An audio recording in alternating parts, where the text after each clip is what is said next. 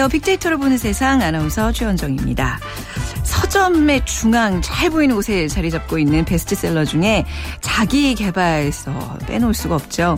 인생의 성공 비법을 담은 책 자기 개발서 세계적인 인기를 누렸던 책도 있고요. 또 판매 부수, 팔리는 시간에 대한 대단한 기록도 있습니다. 하지만 성공을 위한 엄청난 비밀이 있을 거라는 기대가 큰 만큼 실망하는 경우가 많습니다. 이미 우리가 다 알고 있는 내용도 많고 또 심지어 읽고 또 새로운 책을 사도 우리 인생 자체가 그냥 제자리인 경우가 많습니다. 하지만 여전히 우리는 이런 자기 개발서에 다시 관심을 갖게 되죠. 그 이유는 뭘까요? 결국 실천이라는 비밀을 깨닫지 못해서가 아닌가 싶습니다. 남다른 성공의 비법을 찾기보다는 긍정의 힘 그리고 그걸 실천하는 인생의 기본적인 진리부터 시작해 보시면 어떨까요? 분명 성공적인 하루, 성공하는 인생이 여러분 앞에 다가올 겁니다. 자, 오늘 창업에 성공하고 싶은 분들 오늘 빅데이터로 보는 세상 적정 투자 성공 창업에 꼭 귀 기울여 보시고요. 또 앱 속으로 들어온 빅데이터 지난주에 선보인 건강 정보 앱에 대해서 더 소개해드리겠습니다. 어, 빅데이터로 보는 세상 여러분과 함께 만들어가고 있습니다. 창업에 대한 궁금증 또 뭐 빅데이터로 분석해 보고 싶은 내용 또 방송에 대한 의견 어떤 내용이든 좋습니다. 빅데이터로 보는 세상 앞으로 문자 보내주시면 됩니다. 휴대전화 문자 메시지는 지역번호 없이 샵 9730, 샵 9730이고요. 짧은 글 50원, 긴 글 100원의 정보 이용료가 부과됩니다. KBS 라디오 어플리케이션 콩을 다운받으셔서 또 함께 참여하실 수 있습니다.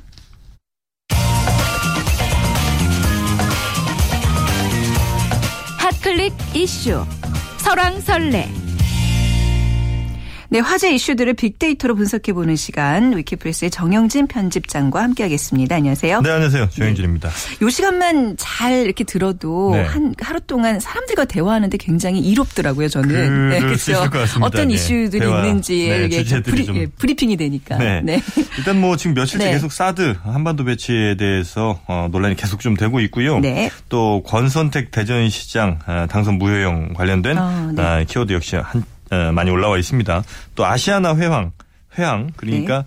어, 그 승객 두 명이 서로 어, 이 표를 바꿔서 탔다가 네. 뒤늦게 이제 알게 돼서 이 비행기가 어, 홍콩에서 이제 회항을 했다가 다시 출발했다는 이런 어. 소식에 또 많은 분들이 관심을 좀 가졌고요. 네. 역시 뭐 국민연금 어, 또 홍준표 지사의 지지율 어, 이것도 어, 지금 키워드 상위에 올라와 있습니다. 경남 진주에서 묻지마 사례가 또 일어났다고 네. 하죠. 그러면서 묻지마 사례 역시 키워드 상위에 올라와 있고요. 어, 또 이병호 국정원장 어, 청문회 또 그렇습니다. 네. 또미 국무부의 독도 표기까지 지금 어, 검색어 상위에 올라와 있는 음, 키워드들입니다. 아, 미 국무부에서 우리 독도를 일본 영토로 표기했다는 논란이 있는데 이게 좀 전말이 어떻게 네, 된 건가요? 좀 예, 예. 설명 좀 해드리면요. 네. 미 국무부의 홈페이지가 있는데 네. 여기에 이제 각국의 여행 정보 코너가 있습니다. 그 중에 한국 여행 정보 코너를 보니까 이제 각국 여행 정보 코너에는 이제 지도들이 다 있거든요. 근데 한국 여행 정보 지도에 동해가 일본해로 표기돼 있고요. 네. 독도는 아예 그림이 없었습니다. 독도는 표시조차 되어 있지 않았던 거죠. 그런데 이제 같은 국무부 홈페이지에 일본 여행 정보를 클릭해 보면 독도가 등장을 합니다. 네. 거기다가 일본의 여러 도시들과 같은 그 까만색으로 어, 리앙쿠람초 이렇게 이제 표시를 해 놨는데 그러다 보니까 한국 지도에는 없고 일본 지도에만 독도가 표기되어 있는 그래서 어 영토를 네, 그렇네요. 독도를 네. 그렇죠 일본, 일본 영토를 표기했다고밖에 볼 수 없는 그렇죠? 이런 어. 상황이었고요. 네. 그렇게 이제 논란이 어제 커지자 미국 국무부가 급하게 한국 여행 정보 코너 지도에 독도를 리앙쿠람 역시 뭐 제시, 다시 이제 표기하긴 했습니다만 이게 이제 처음 있는 일이 아니고 네. 지난번에 CIA 미국 중앙정보부죠. 뭐 이런 데서도 어 국무부 이번 국무부와 같은 실수를 또 했던 적이 있어서 이게 과연 그냥 실수냐 이렇게 보기도 좀 어려운 상황이라는 거죠. 번번이 사실 여기엔 굉장히 우리 국민들 정서가 민감한데 그렇죠. 예, 우리 국민들로서는 굉장히 좀 화나는 일이죠. 네. 그래서 어, 네티즌들 이번 국무부 미 국무부의 독도지도 어, 표기 논란과 관련해서 어떤 단어들을 많이 쏟아냈는지 살펴봤거든요. 어제 하루 그리고 오늘 오전 9시까지 SNS상에서 이 독도라는 단어를 쓴 6천여 어, 건의 social 데이터와 데이터와 이 블로그 네. 등을 살펴본 결과 먼저 그 땅, 어, 이건 이제 독도 누리 땅이다 할 때그 네. 땅이죠. 이 땅이란 단어가 가장 많이 어, 빈도수를 기록했고요. 또 한국, 어, 일본, 미국 이렇게 그 각국 나라들 얘기하는 경우가 많았습니다. 네. 또 CIA, 영토, 외교부 우리 외교부의 어떤 처사 등에 대해서 얘기하시는 거겠죠. 이런 단어들이 관련 단어 빈도 상위를 차지했고요. 또 이 감성 분석도 해봤습니다. 그러니까 이 문제에 대해서 긍정적으로 보는지 물론 이제 부정적으로 보시는 분들이 많겠습니다만 또 어느 정도 부정적으로 보셨는지 그 단어들을 좀 살펴보면 음, 네. 굴욕적, 네. 우려, 또 기막히다, 미온적 그러니까 이건 이제 우리 정부의 어떤 미온적 태도에 대한 비난이겠죠. 또 탐욕스러운 이건 일본에 대한 비난인 것 같습니다. 네. 또 모자라다. 어, 이 의견은 아마도 뭐 독도만으로는 모자라다. 뭐 일본해 관련돼서도 좀 바꿔야 된다. 네. 이런 의견입니다. 또 공허하다. 아, 이런 의견들 또 정확한 이 정확한이란 단어는 어, 역사적 사실, 팩트 등으로 정확하게 일본의 혹은 뭐 국제사회 문제를 제기하라 이제 이런 의견들 중에 이제 포함된 이런 단어로 보입니다. 네네. 어, 그 외에도 뭐 관심 가지다 이런 단어들도 있었는데 어, 이번 논란에 대한 국민적 감정들을 좀 이런 단어들로도 살펴볼 수가 있었고요. 원문 데이터 한두 개만 소개를 좀 해드리면 어, 독도도 하나지만 우리나라 여행 정보에 떡하니 적혀 있는 일본해에는 더 화가 난다 이런 네. 분이 있습니다. 또 언제부터 뭐 비슷한 의견인데 언제부터 포항 앞바다가 일본 해였느냐 이제 이렇게 일본해 네. 표기에 대한 반발이 굉장히 좀 심했고요. 또 한 네티즌은 세상에 영원한 우방이 어디 있고 영원한 적이 어디 있느냐. 그저 우리가 관심 많이 갖고 끊임없이 찾아 음, 먹어야 되는 거 아니겠느냐. 맞아요. 네. 이런 의견을 제시해주기도 그러니까 했습니다. 이게 뭐 실수라고는 거긴 얘기하지만 전 기본적으로 그냥 무관심인 것 같아요. 미국 어. 입장에서는 뭐 한중일 이런 뭐 전쟁 피해 사례나 이런 것들 그냥 알아 서 삼국이 해결하라는 계속 그런 입장을 네. 고수하고 있잖아요. 결국 우리가 관심을 갖고 우리가 맞습니다. 이런 잘못된 거에 대해서 계속 좀 이렇게 문제 제기 예, 문제 제기를 하는 수밖에 네. 없겠네요. 네. 그리고 국민연금 많은 분들이 좀 관심 갖고 계시는데 그렇습니다. 논란이 되고 있는 이유가 뭐죠? 네, 이 국민연금 관리공단이 기금 운영을 너무 허술하게 했다는 것이죠. 그러면서 예상 수익률을 지나치게 좀 높게 잡아놔서 원래 국민연금 고갈 시점이 당초 정부 예상이 2060년이었는데 한 3, 한 15년 정도 더 빨라질 수 있다. 그래서 2045년쯤에 고갈이 될 수도 있다. 이런 보도가 어제 오후부터 나오면서 네. 많은 분들이 또 분노를 하십니다. 당연히 그럴 수밖에 없죠. 또 400만 원 이상 소득자의 국민연금 보험료가 오른다 이런 소식까지 전해지면서 지금 언급량이 아주 급증하고 있는데요. 국민연금과 관련해서는 대체로 하루 한 7, 800건 정도의 버지량이 지난 3개월 동안 계속 있어 왔습니다. 그만큼 국민연금에 대해서는 지속적인 관심들이 있는 상황이었다 이렇게 볼 수가 있는 것이고요. 그리고 어제와 오늘 아침까지 총 2,200여 건의 SNS 데이터 생산이 됐습니다. 네. 어, 그리고 이제 뉴스 댓글도 상당히 좀 많았는데 이 국민연금을 언급한 분들이 가장 많이 썼던 단어들을 살펴보니까 의외로 공무원 그리고 공무원 연금이었습니다. 그러니까 국민연금에 관심 있는 분들이 공무원 연금에 상당히 좀 관심이 많았다는 거거든요. 네. 그만큼 국민연금 하면 어, 많이 좀 비교가 됐던 공무원 연금을 떠올렸던 거고요. 네. 또 공무원 연금에 대한 반발도 그렇겠네요. 아직은 좀 네, 네. 컸다 이렇게 볼 수 있겠습니다. 네. 그 외의 단어들 보면 기금, 뭐 고갈, 재정, 개혁, 소득, 노후, 수익률 이런 등의 단어가 보입니다. 2000 그러니까 45년쯤 고갈된다는 얘기인데 정영진 편집장과 제가 이제 동갑이에요. 네. 2045년에 저희가 한 뭐 몇 살 정도 정도 되는 것 같습니다. 굉장히 그 국민연금에 의지해야 될 텐데 굉장히 남의 얘기가 아니네요. 뭐 이런 식으로 국민연금에 대한 불안감, 네. 불만들 많이 국민들이 표출했겠죠. 그렇습니다. 네. 아, 역시 뭐 감성 분석을 좀 해봤습니다. 네. 국민연금이란 단어를 쓴 사람들이 어떤 아, 가치 판단을 하셨는지 살펴보니까 역시 뭐 어, 지나치다, 아, 높다, 고갈, 음. 무책임한, 들통, 엉망진창, 뭐 운영을 엉망진창으로 한다는 거죠. 또 부족, 폭동, 뭐 손실, 황당, 뿔나다 이런 단어들이 이제 상위를 점령하고 있었는데 그래서 뭐 원문 데이터도 몇 개 좀 살펴보니까 어, 국민들의 미래가 정치인들 호주머니 쌈짓돈이냐 네. 이런 비판들 또 어차피 고갈될 돈이라면 그냥 제발 돌려달라 이런 분도 음. 있습니다. 네. 또 선택도 아니고 강제로 걷는데 강제인데, 네. 돌려받지도 못하고 고갈되면 이게 조폭이랑 뭐가 다른지 네. 모르겠다 이런 의견들. 하여튼 비판의 목소리가 상당히 좀 높거든요.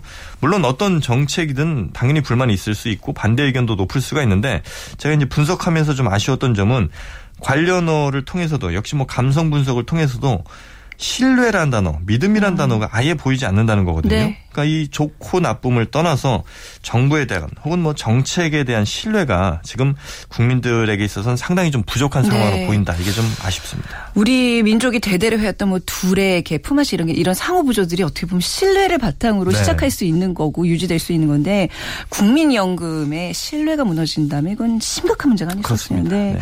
자, 오늘 말씀 잘 들었습니다. 감사합니다. 네, 감사합니다. 네, 지금까지 위키프레스의 정영진 편집장과 함께했습니다.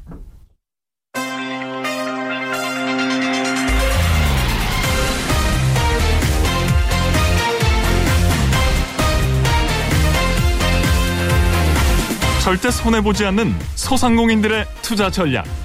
적정 투자 성공 창업.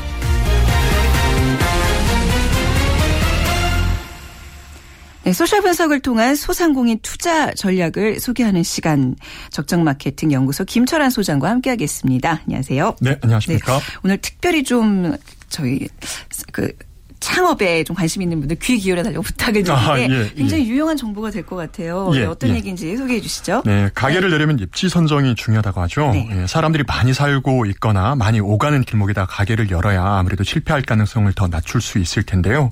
오늘은 그것과 관련된 이야기를 좀 나눠보겠습니다. 네, 우리 프로그램 이제 이름이 빅데이터로 보는 세상이니까 빅데이터로 상권 분석하는 요령을 알려주시는 거죠? 예, 네, 그렇습니다. 예. 물론 직접 발품을 팔아가며 상권을 살펴 살펴보는 게 가장 좋겠지만 네. 네. 그래도 여러 동네를 찾아다니고 동네 골목 골목을 누비고 다니면서 사람들이 얼마나 많이 오가는지 가게는 몇 개나 있는지 가게들은 장사가 잘 되는지 그런 정보들을 다 확인한다라는 건 사실상 불가능한 일이죠. 네.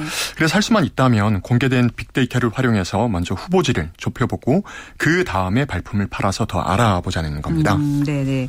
상권 분석을 할 수 있게 공개된 빅데이터가 있어요? 예, 예, 예, 예. 있습니다. 예. 그 어, 그런 빅데이터 서비스를 소개해 드리기에 앞서 네. 먼저 어떤 빅데이터가 필요한지 좀 우리가 살펴봐야 할 텐데요. 상권 분석을 위해서는 특정 지역의 상주 인구수, 사무 인구수, 유동 인구수, 시간대별 유동 인구수, 가게수, 가게들의 평균 매출, 또 가게들의 평균 고객수나 업종별 가게수와 평균 매출 이런 정보들이 필요합니다. 네. 이 중에서 상주 인구수는 통계청을 통해 알아낼 수 있지만 나머지 정보들은 사실상 그렇지. 확인할 예, 방법이 예. 예, 없죠. 예, 그런데 소상공인 시장 진흥공단이 제공하는 상권 분석 서비스를 이용하면 그 앞서 말씀드렸던 여러 가지 정보들을 다 확인할 수 있습니다. 아, 뿐만 아니라 그 정보들을 종합 분석해서 상권의 음. 매력도와 기업했을 때 예상되는 매출까지 알아낼 수 있습니다. 그래요. 네. 예, 예. 사용 방법도 아주 간단한데요. 먼저 지도에서 분석할 지역이나 주소지를 선택하고 그 다음으로 인구 밀도나 유동 인구 메뉴를 클릭하면 상주 인구와 사무 인구의 인구 분포를 등고선 형태로 확인할 수가 있고요. 유동 인구는 도로와 골목길을 따라 색깔의 진하기로 또 확인할 수가 있습니다. 음. 이 정보를 토대로 그 목존 곳이 눈에 띄었다. 네. 그러면 다시 업종을 선택하고 장사 범위를 지도에 그려 넣 그려 넣으면 어, 그 상권 내에 사람들이 얼마나 많이 사는지 네. 네. 그리고 동일 업종 점포는 몇 개나 됐는지 그 점포들의 개폐업 이력은 어떻게 됐는지 네. 그리고 그 점포들의 월 평균 매출은 얼마나 됐는지 이런 것들을 확인할 수 있습니다. 굉장히 중요한 정보들이네요. 창업함에 예, 있어서 예. 이 정도는 확인을 하고 시작을 해야 될 것 같은데 예. 조금 어려운 감은 있네요. 예, 그렇습니다. 네. 어, 그럴 때는 네. 좀 어, 만약에 어렵다 네. 그러실 때는 점 포 평가 메뉴를 이용하시면 되는데요. 이 메뉴를 클릭 하신 후에 점치, 네. 점치고 둔 매장 주소지가 있다. 그러면 그 주, 소지를 입력하고 네. 그 다음으로 업종을 선택하시면 그곳에 개업했을 때 과연 얼마나 많은 돈을 벌 수 있는지 또 확인해 볼 수가 있습니다. 어, 그러니까 인구수, 가게수, 가게 매출 이런 정보들을 좀 사실 알기 어려운 예, 것들인데 일일이 다 확인하기 예, 네. 어렵다 그러면 그냥 점포 평가 네. 메뉴를 클릭하면 된다는 거죠. 아, 예. 이렇게 종합해서 상권 분석을 해준다는 거 굉장히 이로운 정보들이 될 텐데 뭐 또 다른 빅데이터 서비스 있으면 소개해 주시죠. 예, 있습니다. 네. 그 소상공인 시장 시장 진흥공단에 가게들의 카드 매출 데이터를 제공해주고 있는 곳이 BC카드인데요. 네. 네, BC카드도 직접 상권 분석 서비스를 운영하고 있습니다. 어, 대박 상권이라는 앱인데요. 누구나 앱스토어에서 무료로 다운로드를 할 수 있습니다. 네. 스마트폰 앱이면 이제 가게 자리 이렇게 보러 다니면서 네, 네. 뭐 간편하게 앱으로 바로 상권 분석을 해볼 수 있겠는데 어떤 기능들이 있는지 좀 자세히 알고 싶네요. 예. 아까 그 저희 최원정 씨께서 네. 말씀해 주셨던 네. 것처럼 네. 앱이기 때문에 어, 가게 보러 다니다가 음. 어떤 가게 자리 마음에 든다라고 네. 하면 바로, 바로 앱을 그 실행시켜서 네. 확인할 수 있는 가장 큰 장점일 것 같고요. 그 아무래도 이제 스마트폰의 GPS 기능을 활용하기 때문에 앱을 실행시키면 자동으로 현재 위치하고 있는 곳의 지도가 나타나게 되고요. 네. 물론 화면을 터치해서 다른 지역으로 이동할 수도 있습니다. 어, 그렇게 상권 지도에서 특정 건물을 지정하고 다음으로 창업하고자 하는 업종을 선택하면 해당 지역 상권의 성장성, 안정성, 음. 고객 구매력 그리고 유동 인구에 대한 평가 점수가 나오게 됩니다. 네. 어, 또한 선택한 업종의 경쟁 정도와 경쟁 점포의 증감 추이도 그래프로 확인할 수 있게 되고요. 네. 어, 청취자 여러분께서는 그래서 기업하면 돈을 얼마나 많이 벌 수 있는지가 가장 궁금하실 텐데요. 물론 소상공인 어, 시장진흥공단의 상권 분석 서비스처럼 확인할 수 있습니다. 음. 어, 제가 사는 동네는 일반 주택가인데요. 어, 집 앞 골목 사거리에 카페를 냈을 때 과연 돈을 얼마나 많이 벌 수 있을까 궁금해서 네. 네. 한번 이 앱으로 시뮬레이션을 해봤습니다. 아. 네, 그랬더니 한 달에 110만 원에서 276만 원 정도 벌 수 있는 걸로 나오더라고요. 네. 이미 그 주위에 카페가 많이 생겨서 그랬 던 것 같았는데요. 어, 술집은 없어서 다시 그 창업 그 종목으로 술집을 정해서 시뮬레이션을 해봤더니 어, 이번에는 예상 월 매출이 412만 원에서 575만 원 네. 수준으로 나왔습니다. 그 저희 지금 게시판에 문자 이용하시는 분들 0645께서 남편께서 직장을 잃은 지 3년째입니다. 곤란한 네. 생활은 말할 수 없지만 재취업이 참 어렵고 그래서 테이크아웃 위주의 어떤 커피점을 운영해 보겠다라는 생각을 해봤는데 커피를 무척 즐겨하는 사람이고 관심이 많은 분야인데 어떤 것부터 준비해야 될까요? 하시면서 아마 지금 방송 들으시면서 이게 남겨주신 것 같은데 이 정보들이 굉장히 지금 도움이 될 것 같아요. 예, 지금 예. 우리 김철환 소장이 주는 이 정보들 좀 잘 메모해놨다가 유용하게 한번 한번 창업에 이용해 보시기 바랍니다. 그러니까 이제 업종을 뭐 딱히 정하지 않고 그냥 집 근처에서 장사하실 생각이시라면 이런 식의 뭐 업종별 예상 매출을 분석해 보면 굉장히 도움이 될 텐데 어떤 예. 기능이 또 있을까요? 예, 네. 그 창업 방식 중에는 네. 그 직접 그 브랜드를 이제 그 운영하는 그런 창업 네. 방식도 있겠지만 프랜차이즈 창업도 빼놓을 네. 수가 없겠죠. 만약에 이제 프랜차이즈 창업을 고려하시다면 고려하고 네. 계시다면 그이 앱에서 프랜차이즈 메뉴를 이용해 보실 수가 있는데요. 이 메뉴를 클릭하면 공정거래위원회에 등록된 모든 프랜차이즈 브랜드의 가맹점 수, 네. 그리고 월 평균 매출액, 개설 비용, 어, 그리고 최근 3년 또는 6개월 동안 가맹점 수가 얼마나 늘었는지 줄었는지 이런 정보들과 평균 매출액 추이 등을 또 확인할 수가 있습니다. 그러니까 프랜차이즈 워낙 많기 때문에 예. 어떤 게 좀 성장성이 있고 수익성이 있는지 이게 비교가 가능하겠네요. 예, 네. 예, 그렇죠. 아무래도 가맹비가 적으면서 월 매출이 많고 거기에 대해 월 매출이 계속 늘고 있는 프랜차이즈 브랜드를 선택하면 좋겠죠. 네. 어, 저는 이 대박 상권 서비스에서 개인적으로 뜨는 업종이라는 메뉴를 가장 눈여겨 봤는데요. 네. 이 메뉴를 클릭하면 전국 단위부터 읍면동 단위까지 지역별로 가장 매출이 많이 늘어난 업종은 뭔지, 감소한 네. 업종은 뭔지, 가장 점포 수가 많이 늘어난 업종과 줄어든 업종은 또 뭔지, 가장 고객이 많이 증가한 업종과 감소한 업종이 뭔지 이런 네. 정보들도 확인할 수가 있습니다. 자, 그렇다면 우리나라에서 좀 업종이 좀 뜨고 있는 거, 지고 예, 있는 거 예. 이런 것도 뭐 분석이 가능하겠네요. 예, 예, 네. 할수 있습니다. 예. 어, 저도 궁금해서 한번 조회를 해봤는데요. 네. 그 올해 1월 기준으로 지난해 1월보다 가장 매출이 많이 늘었던 업종은 1위가 다방 커피숍 카페, 네. 2위, 2위가 식료품점, 3위가 고기요리점, 4위가 찐빵 전문점, 5위가 초밥 전문점이었습니다. 네. 반면 가장 매출이 많이 줄어들었던 업종은 1위가 남성 의류 전문점, 2위가 브랜드 커피 전문점, 3위가 토종닭 전문점, 네. 4위가 떡 한과집, 5위가 아동복 판매점이었습니다. 아. 그옷 가게 매출 부진은 그 지난번에 말씀드렸던 해외 역직구의 예, 예, 여파가 예. 여파나 또 장기적인 불경기 다시 좀 컸던 것 같고요. 근데 커피는 좀 의외인데요. 뭐 1위에 저기 예, 늘어나는 예. 업종 중에 하나인데 또 역시 매출이 주는데도 이렇게 벌리는 예, 뭐예요? 이건 어떻게 그 브랜드 커피 커피 전문점이 네. 인기는 시들해졌는데 카페 업종 전체의 인기는 더욱 뜨거워진 아이러니한 현상이 발생했는데요. 네. 아마도 그 소비자들의 커피 취향이 획일적인 프랜차이즈 브랜드에서 개성이 있는 그런 개인 브랜드로 옮겨가고 있다는 아, 걸좀 보여주는 것 같습니다. 그렇군요. 자, 이거 굉장히 유용한 정보들인데요. 좀 마지막으로 소상공인 네. 진흥공단의 상권 분석 서비스, 그다음 비시카드 대박 상권 앱 지금 쭉 말씀해 주셨는데 궁금해하시는 분들을 위해서 다시 한번 좀 어디서 이용할 수 있는지 소개를 예. 천천히 또박또박 예, 예, 부탁드리겠습니다. 예. 받아 적을 수 있게. 네. 예, 소상공인 시장 진흥공단의 상권 분석 서비스는 그 인터넷 주소창에 네. sg.sbiz.or.kr, 네. sg.sbiz.or.kr을 입력하시면 되고요. 대박 상권 서비스는 구글 플레이 스토어나 애플 앱 스토어에서 대박 상권으로 검색하시면 됩니다. 네, 창업을 준비하시는 분들 혹은 또 창업해서 좀 많이 어려움을 겪고 계시는 분들 이 정보 저희가 게시판에 올려 놓을 테니까요. 좀 도움이 되길 바라겠습니다. 오늘 알찬 정보 감사합니다. 네, 감사합니다. 네, 적정 마케팅 연구소 김철환 소장과 함께했습니다.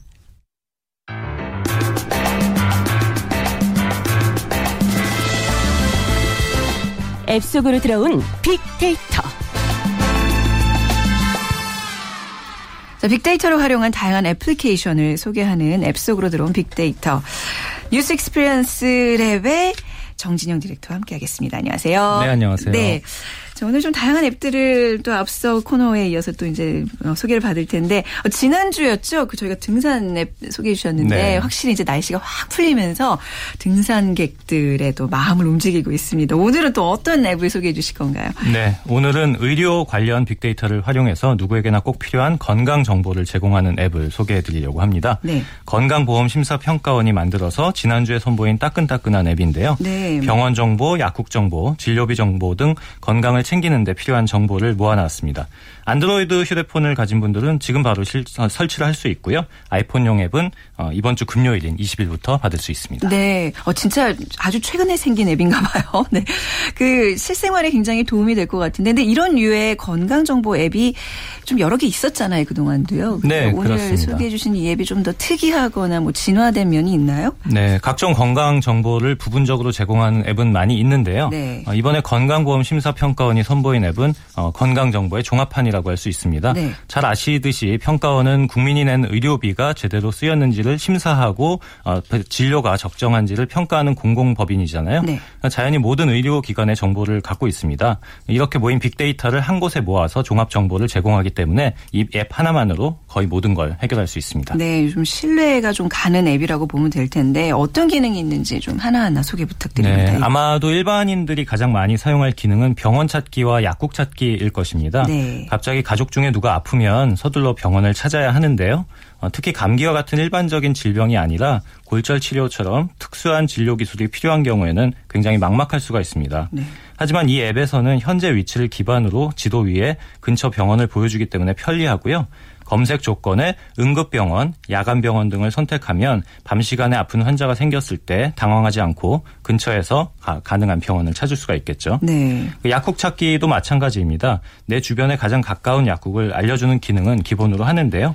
휴일에 근무하는 당번 약국과 함께 감기약, 두통약과 같은 안전 상비 의약품을 판매하는 근처 편의점까지 찾을 수 네. 있어서 편리합니다. 저도 사실 이제 급해서 이제 뭐 아이가 아프거나 이래서 급하면 막 이제 뭐 검색창에서 이제 막 찾고 막 또 검색 검색하고 좀 불편함을 많이 겪었었는데 이걸 앱을 딱 깔아 놓으면 급할 때 한 번의 클릭으로 알 수 있는 아주 유용한 그 앱이라고 생각이 드는데 병원을 찾을 때는 좀 더 자세한 조건을 걸고 검색할 수도 있다면서요? 네, 그렇습니다. 앞서 말씀드린 것처럼 이 앱의 강점은 건강보험심사평가원의 방대한 의료 정보 빅데이터를 활용한다는 사실인데요. 네. 병원 조건 검색 메뉴에 들어가면 빅데이터의 진가를 볼 수가 있습니다. 어, 종합병원이나 전문병원, 한방병원 등 병원의 기본적인 형태는 물론이고요. 내과나 영상의학과 등 진료 과목을 함께 입력하면 조건에 맞는 병원을 찾아줍니다. 네. 어, 특히나 이제 망막 수술, 화상 치료처럼 굉장히 구체적인 시술이 가능한 병원도 따로 찾아볼 수가 있어서 좋은데요. 신생아 중환자실처럼 특수한 시설을 갖춘 병원을 따로 조건에 넣어서 검색해 볼 수도 있기 때문에 굉장히 유용할 것 같습니다. 네. 어, 이와 함께 해당 병원의 진료 과목별 평가 결과도 볼 수가 있거든요. 그러니까 자신이 진료받을 내용을 자세하게 입력하면 예상 진료비까지 뽑아볼 수 있습니다. 아 예상 진료비까지요. 네. 네. 그저 이제 병원에서 제시하는 내용을 그대로 믿는 수밖에 없는 게 이제 의학적 지식이 아무래도 좀 일반 사람들에게서는 제한이 돼 있어서 그랬는데 이 앱을 좀 잘 활용하면 좀 더 현명하게 병원을 선택하고 진료를 받을 수 있겠네요. 네 그렇습니다. 네. 물론 일반인들이 각종 조건을 자세하게 입력하기에는 조금 어려울 수도 있겠는데요. 적어도 원하는 사람한테 꼼꼼하게 살펴보고 선택할 수 있는 기회를 제공한다는 점에서 의미가 네. 있을 것 같습니다. 네. 좀 다른 기능도 있다면 어떤 게 있을까요? 네. 네, 유용한 기능이 또 하나 있는데요. 네. 바로 내가 먹는 약 알아보기입니다. 어, 약 같은 거를 보통은 주는 대로 먹기가 쉬운데요. 네. 어, 이름이나 모양, 글씨, 색상 등을 기준으로 자신이 먹는 약의, 아, 약의 자세한 성분과 효능, 어, 사용상의 주의사항, 또 바꿔 먹어도 되는 약 등을 아. 어, 확인해 볼 수가 있습니다. 네. 자신이 먹는 약이 어떤 성분과 효능을 갖고 있는지를 알아놓으면 도움이 될 것 같은데요. 과거에는 약국에서 약을 타면서 약사한테 물어봐서 직접 네. 적어놓고 기억을 해야 했지만 이제는 이 스마트폰 앱만 있으면 검색을 해서 바로 바로 정보를 확인할 수가 있습니다. 네. 그러니까 의약품 정보 빅데이터를 활용해서 얻을 수 있는 장점이 뭐 이거 말고도 더 있을 것 같은데 어떻습니까? 네. 어, 지금 아마 소개해드릴 기능이 의약품 네. 관련해서는 아마 가장 중요할 것 같은데요. 네. 저희 어머님 같은 경우에도 약을 여러 종류를 드시는 경우가 있었습니다. 요즘 이렇게 아무래도 이제 중장년층 되면 약이 한두 가지가 아니잖아요. 그죠? 네, 네. 예. 이 앱에서는 약 함께 먹어도 되는지 알아보기라는 네. 기능이 있습니다.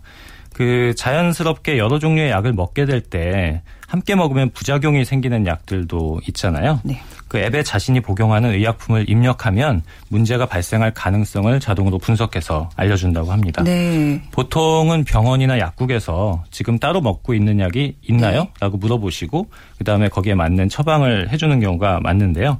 아, 사실 하지만 이제 작은 실수로 문제가 발생할 수도 있기 때문에 꼼꼼하게 자신이 직접 챙기는 것이 좋을 것 같습니다. 갑자기 이 건강 앱을 듣는 순간 왜 영화 빅 히어로의 그 베이맥스 혹시 보셨어요? 네, 맞습니다. 거기 보면 이제 큰 인형이 한 사람을 이렇게 스캔을 다 해서 그 상태, 뭐 건강 상태에 따라서 이렇게 처방을 해주고 뭐 이런 정보를 주잖아요. 사실 개인의 어떤 의료 정보도 이게 빅데이터로 활용을 한다면 굉장히 이게 유용할 것 같다는 생각이 드네요. 한 사람이 태어나서 지금 사는 이 순간까지 내가 병원을 갔든 안 갔든 뭐 혈압이 어땠고 뭐 과거에 알았던 치료 이런 것들이 어떻게 보면 훗날 치료에 굉장히 도움이 되는 거잖아요. 그렇습니다. 네. 실제 로 이제 제가 오늘 소개해드린 앱은 네. 각종 정보 정보들을 취합해가지고 보여주는 것인데요. 네. 어, 요새 어, 시계 형태도 있고 안경 형태도 있고 그렇죠. 몸에 네. 차고 있는 장비들이 굉장히 많이 발전을 하고 있잖아요. 네. 그러면은 실제로 제가 지금 어떤 음, 어떤 상태에 있고 어떤 혈압에 있고 하는 것들을 실시간으로 네. 측정이 가능합니다. 네. 그런 앱이 의료기관의 정보와 함께 연동이 된다면 네. 거기에 맞는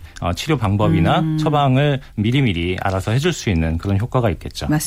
워낙 그 의료 정보라는 게 굉장히 어려워서 전문가의 영역이라고만 생각을 했는데 이런 좀 앱들을 통해서 좀 대중화될 수 있고 특히 나와 관련된 그렇죠 의료 정보에 대해서는 좀 내가 잘 알고 파악하고 있는 게 굉장히 중요하다는 생각이 있습니다. 굉장히 도움이 되는 앱인데 자 혹시 이번에 나온 그 오늘 소개해주신 건강 정보 앱에서 조금 아쉽거나 또 혹은 개선돼야 될 점 발견하신 거 있으세요? 네 정보가 네. 제공하는 앱들에 갖는 많은 장점이자 네. 단점이기도 한데요. 네. 정보를 굉장히 많이 담고 있습니다. 네. 아, 그래서 확실하게 장점이 있는 반면에 음. 또 너무 많은 정보를 활용하고 보여주려다 보니까 사용하기에 다소 불편한 점도 있을 것 같습니다. 네. 메뉴가 굉장히 많고요.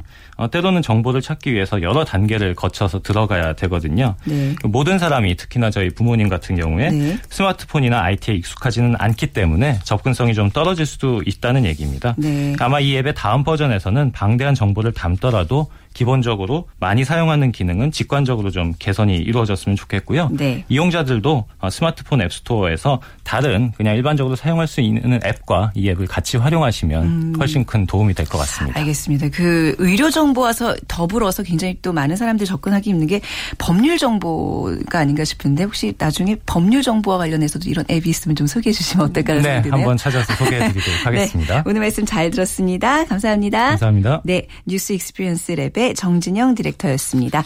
자, 오늘 소상공 공인 투자 전략 그리고 앱 속으로 들어온 빅데이터 방송 내용들 굉장히 유용하다 생각하시는데 이게 또 그냥 듣고 흘리기엔 좀 아까우신 분들이 있으시죠? 저희 빅데이터로 보는 세상 홈페이지에 들어오시면요. 확인하실 수 있습니다. 그리고 들어오신 김에 저희가 타파크로스에서 제공하는 빅데이터 주간 키워드 top 10이 있습니다. 요거 한 번씩 이렇게 주말쯤에 검색해 보시면 한 주간의 시사 정리 또 깔끔하게 되니까 많은 이용 이용 부탁드리겠습니다.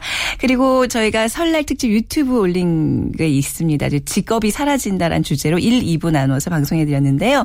뭐 방송 그 오디오뿐만 아니라 비디오로도 확인할 수 있는 시간이 될 것 같습니다. 유튜브 검색하셔서 한번 요즘 학부모님들 자녀의 모든 직업에 대해서 진로에 대해서 관심 많으시다면 굉장히 큰 도움이 되지 않을까 싶습니다. 자, 빅데이터로 보는 세상 또 마칠 시간입니다. 내일은요, 빅데이터 대중문화를 읽다 또 분노 조절 장애에 대한 내용 준비되어 있습니다. 있으니까 함께 해 주시고요. 내일 오전 11시 10분에 다시 찾아뵙겠습니다. 지금까지 아나운서 최원정이었습니다. 고맙습니다.